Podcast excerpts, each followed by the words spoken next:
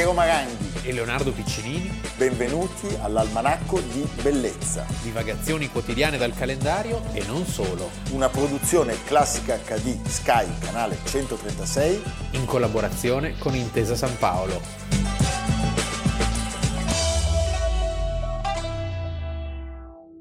«21 luglio, Almanacco di Bellezza». Iniziamo con una storiaccia italiana.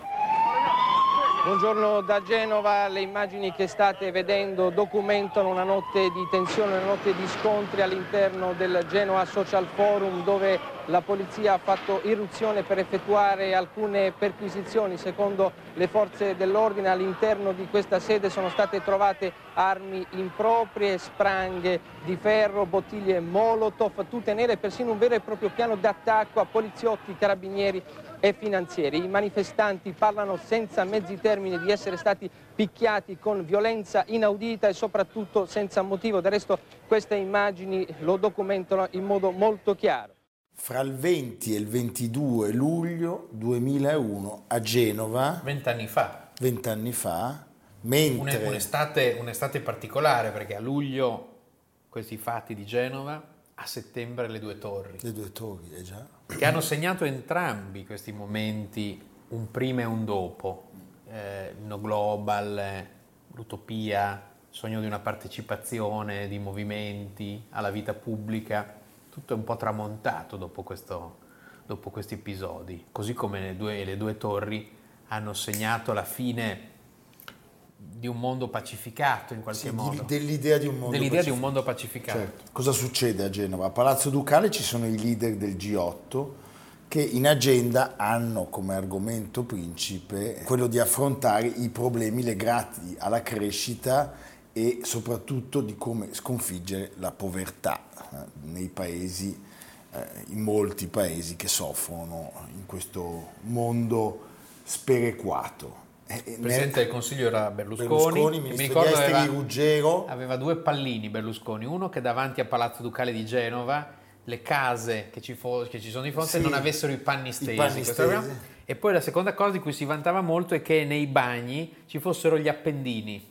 Mi ricordo che ci, cioè, uno che cita una roba del genere a proposito di un vertice mondiale, ho controllato tutto personalmente, soprattutto un mio pallino, che ci siano gli appendini in ogni bagno, caro Maranghi. Mi consenta. E succede questo disastro. E succede un disastro assoluto. Ministro degli esteri era Renato Ruggero, ministro degli interni Claudio Scaiola. Cosa accade? Accade che... che era rimasto però a Roma, mentre a Genova c'era Gianfranco Fini che gestiva un po' tutto e si proponeva come uomo d'ordine sì. in qualche modo. Vabbè.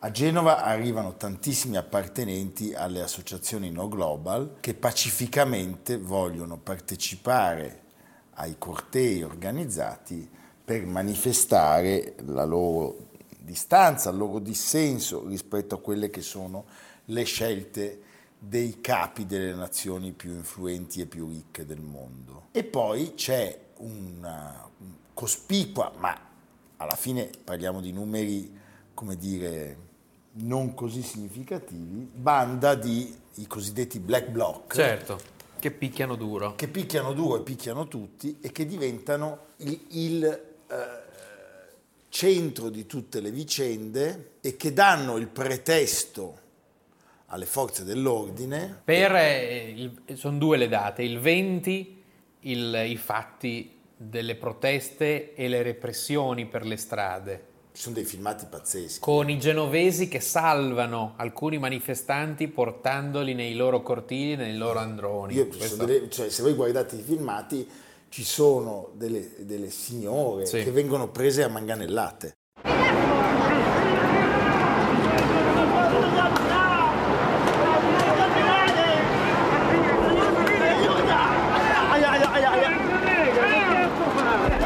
L'Espresso ha fatto una serie di speciali, mm, c'è un passaggio che col- mi colpisce, i carabinieri incrociano il corteo, in teoria dovrebbero andare oltre, le comunicazioni dalla questura sono chiarissime. Nell'ordine pubblico comandano i poliziotti e l'invito ai carabinieri è esplicito, attraversate il tunnel e andate verso Marassi, dove c'è un gruppo di manifestanti che sta assaltando il carcere, ma i carabinieri girano a sinistra e poi a destra e caricano.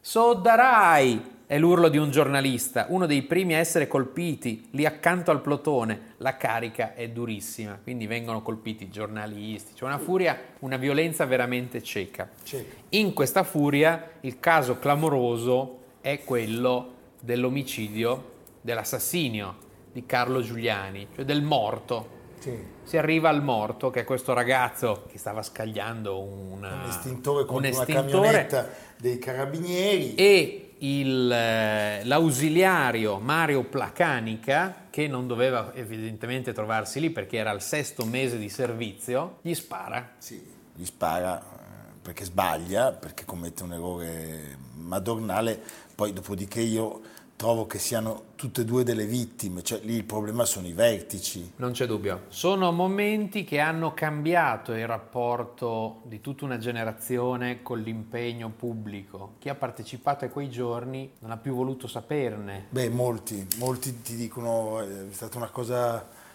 non, c'è, famoso fumet... c'è un prima sì famoso fumettista Michele Rec Zero Calcare, ho cominciato a scavare nella memoria e mi sono ricordato di qualcosa che non ho mai tirato fuori. Quando dico che quelle giornate hanno cambiato il mio rapporto con l'autorità e con le divise, non penso al fatto soltanto che ci hanno menato, e di più e più duramente ma ci sono due fatti specifici che su di me ragazzino ebbero un effetto devastante. La sera, dopo la morte di Carlo Giuliani, i cori delle forze dell'ordine, siete uno di meno. E sul corpo di Carlo Giuliani c'erano i segni delle sigarette spente su di lui. No, pazzesco.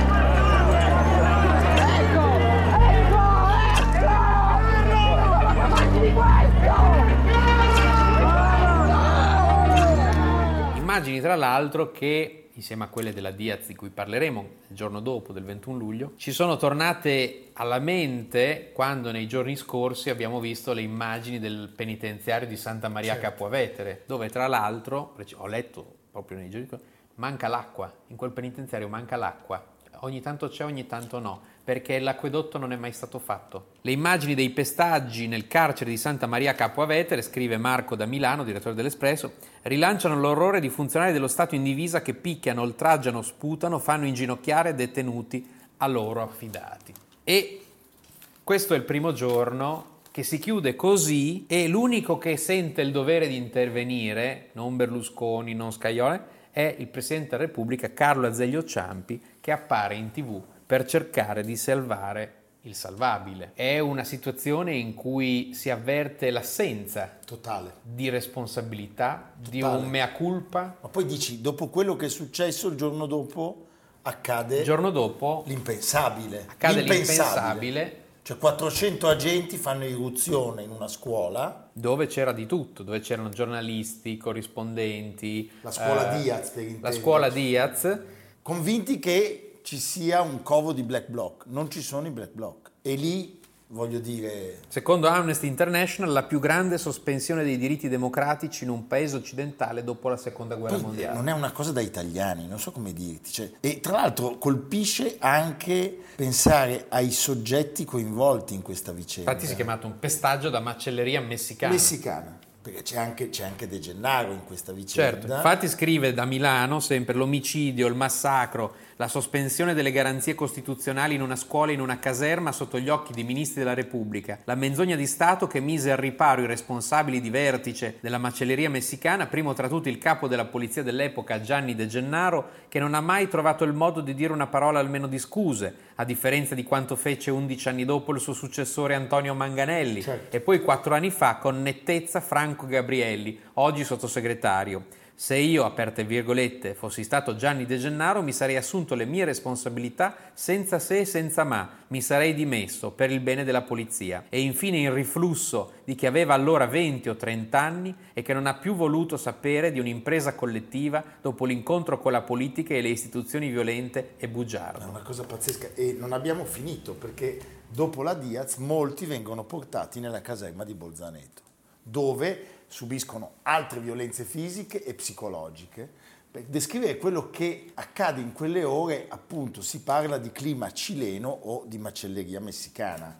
È una cosa pazzesca. Tra l'altro, fammi eh, ricordare un personaggio che per fortuna poi è sparito dai radar della politica, Castelli. sì. che era ministro della giustizia, Roberto Castelli, hai in mente? Mamma mia, eh? l'ingegnere Comasco, di dove? Di no, di Lecco. di Lecco. Che dice io non ho visto niente, io non ho visto niente.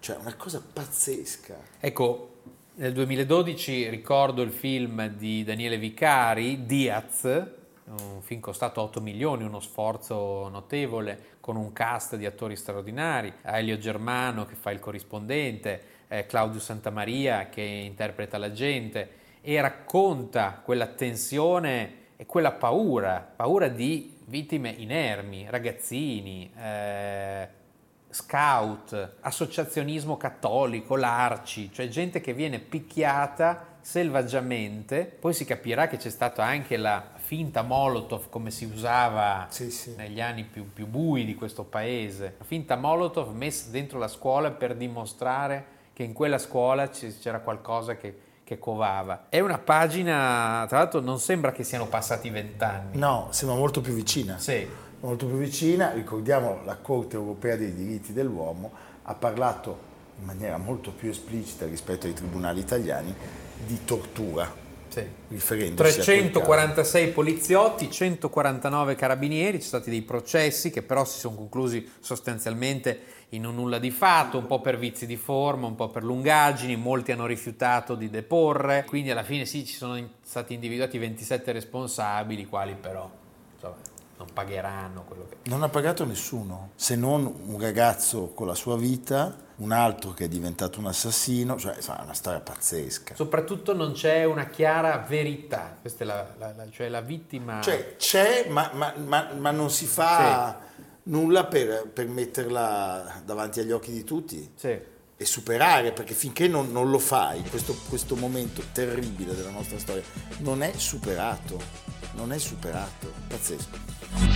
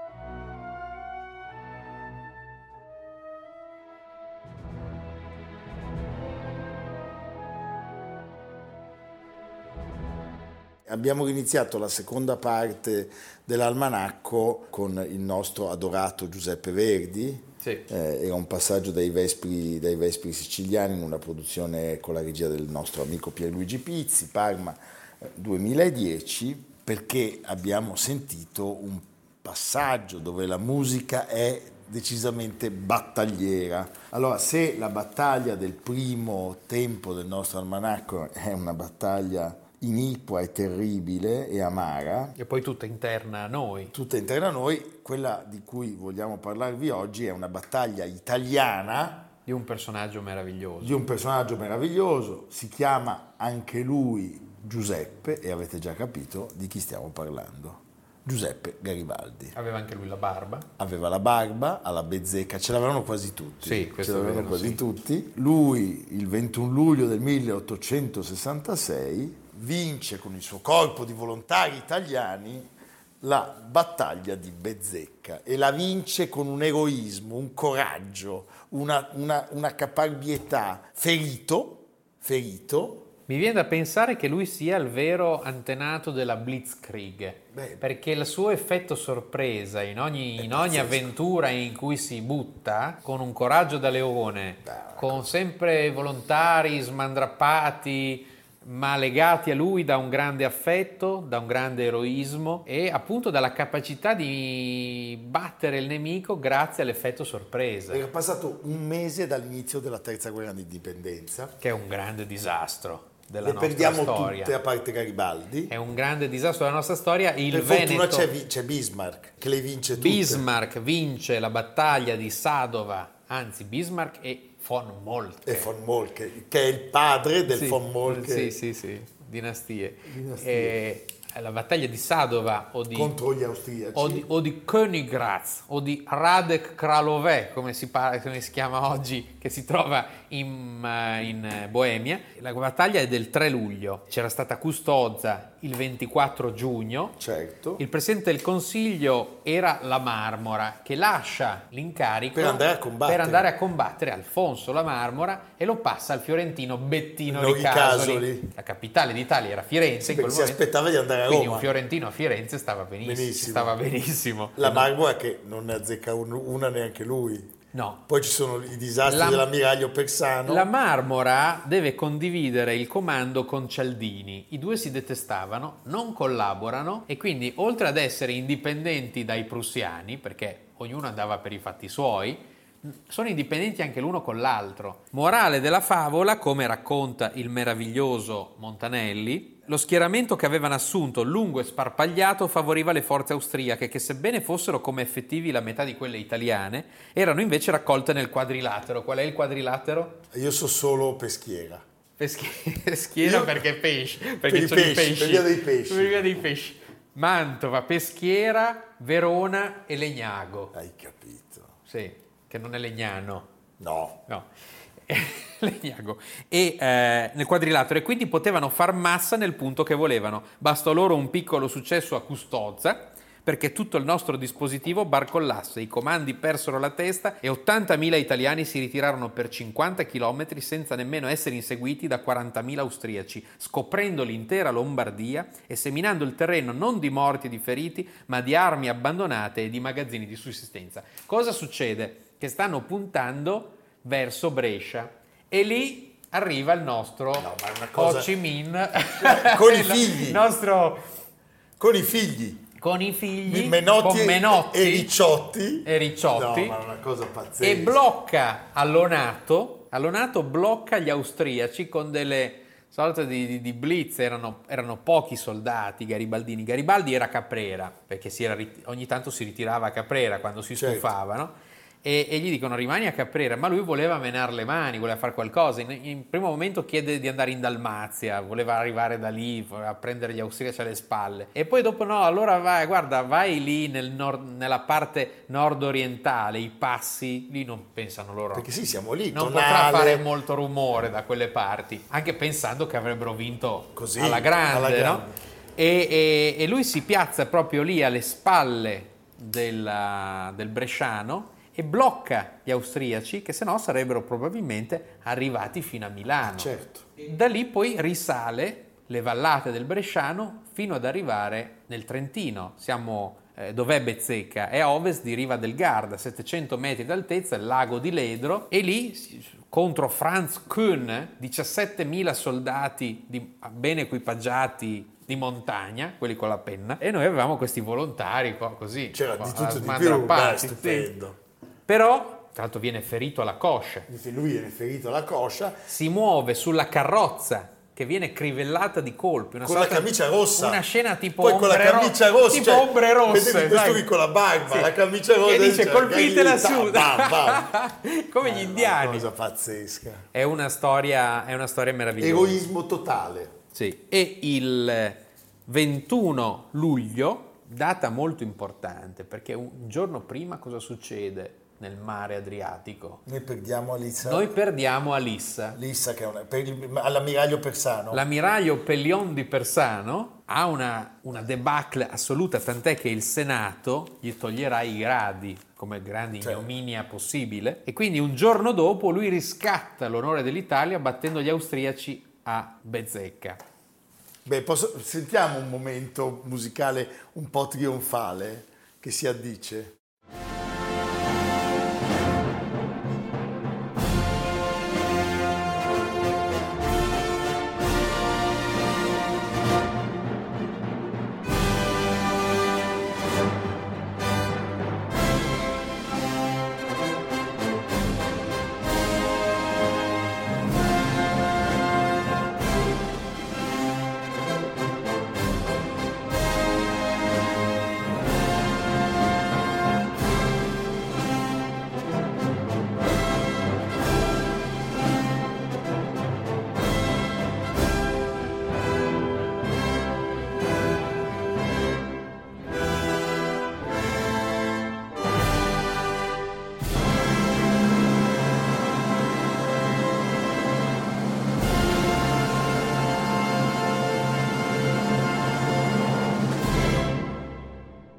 Ecco, quindi insomma, diciamo, i prussiani hanno vinto, noi abbiamo perso, però ave- essendo alleati dei prussiani il Veneto ci spetta. Ci spetta e avendo avuto Garibaldi, Ma Garibaldi abbiamo cosa fa? salvato la faccia. Garibaldi è lì a Bezzecca senza nessuno che gli venga in ostacolo, ha battuto gli austriaci e quindi comincia a marciare su Trento, su Certo. quello che allora era il Tirolo e sta per arrivare a Trento.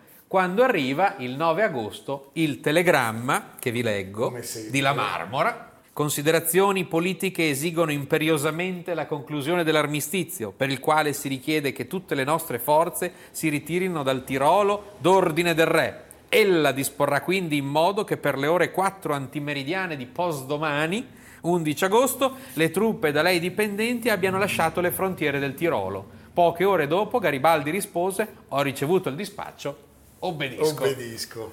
E qui si chiude questa pagina ingloriosa, Ingloriosa, possiamo dire, perché il. Veneto sarà consegnato dall'Austria non a noi, A perché si Napoleone- rifiutava a di... Napoleone III. Un po' come gli Come dire, inglesi, abbiamo- vi- un po' come gli inglesi che tirano via le medaglie, dice giustamente, però in questo caso dice noi non ci avete sconfitto sul terreno di, Quindi lo diamo a lui che ve lo dà a lo voi. danno a Napoleone III che ce la consegna. Garibaldi tornò a Caprera. Più delle sconfitte dell'esercito per il quale non poteva nutrire tenerezze, lo aveva profondamente amareggiato e deluso, e qui è molto interessante, il contegno dei contadini veneti e trentini, che non avevano sparato un colpo di fucile contro gli austriaci, nemmeno quando li avevano visti in rotta. Aveva dunque combattuto tutta la vita per la libertà e l'indipendenza nazionale di un popolo che in fondo non desiderava né l'una né l'altra? Conclude amaramente Indro Montanelli. Come mi chiamo io? Indro, no. No, di Piero. secondo nome. Di Costrato. Eh beh, allora... Ah, Eh, per qua que- bisogna dirlo. eh. Ah, e non lo diciamo adesso. Eh no, ma se lo diciamo adesso È una diciamo carta meglio. da tirare un po'. Cioè, il 4 luglio a Vezzo d'Oglio, il mio quadrisavolo che combatteva con Garibaldi, Eh. Nicostrato Castellini, E non hai una reliquia, una viene sciarpa? steso adesso al Museo del Risorgimento. Ah, fantastico. Però, però viene steso, c'è una- noi abbiamo una lettera meravigliosa di Garibaldi alla vedova e lui viene seppellito al Monumentale, credo sia la prima tomba del cimitero monumentale. Eh, Capisci? Eroico, eroico. Eh? Bravo. Aveva chiamato i figli uno Speri, Ah, come Tito Speri, Sì. e l'altro Orsini, a Orsini come l'attentatore. Napoleone Orsini. Napoleone, capisci? Beh, mica pizza e fichi. Quindi Leonardo, dove andiamo oggi? Andiamo. Abbiamo raccontato una storiaccia Sì. italiana e una storia... Abbiamo parlato di Genova e siccome 50 anni fa eh, usciva un bellissimo libro, eccolo qua, che in parte è ambientato a che in Genova. parte è ambientato a Genova, Friedrich Forsyth, Il giorno dello sciacallo. Ken Follett, come scrive Marco Cicala, non proprio uno qualsiasi, lo ha definito il più grande thriller di tutti i tempi. Da questo libro è poi stato tratto un film che noi amiamo molto di Fred Zinnemann. di Fred Zinnemann, eh, Il giorno dello sciacallo con Edward Fox, Michael Lonsdale, un film con pochi dialoghi, poca musica, ma un senso del ritmo e dei dettagli, perché è un film bellissimo. Perfetto. Cioè, aveva già la sceneggiatura pronta. Sì. eh. Tant'è che anche, anche Forsyth Questo era- me l'ha regalato Leonardo, Era- devo leggere insieme a Napoleone. A Napoleone, lui sì. vuole in qualche modo coltivarmi. Sì, lo sciacallo fu stampato nel 71 in 5.000 copie, oggi in tutto il mondo hanno superato i 12 milioni. Leggete un bel libro, affascinante, avvincente. Andate a Genova Andate per a Genova. riconciliarvi con questa città meravigliosa che è stata stuprata eh, il 21 luglio di 20 anni fa, ma che resta una città bellissima. Bene, a domani. Domani. Almanacco di bellezza, cura di Piero Maranghi e Leonardo Piccinini. Con Lucia Simioni, Jacopo Ghilardotti, Samantha Chiodini, Paolo Faroni, Silvia Corbetta. Realizzato da Amerigo Daveri, Domenico Catano, Valentino Puppini, Simone Manganello. Una produzione classica HD, Sky Canale 136 in collaborazione con Intesa San Paolo.